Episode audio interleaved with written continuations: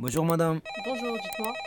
Euh, avant de commencer, est-ce que vous auriez une chaise de plus petite taille J'ai du mal à m'asseoir sur celle-ci. Euh, oui, tenez, monsieur.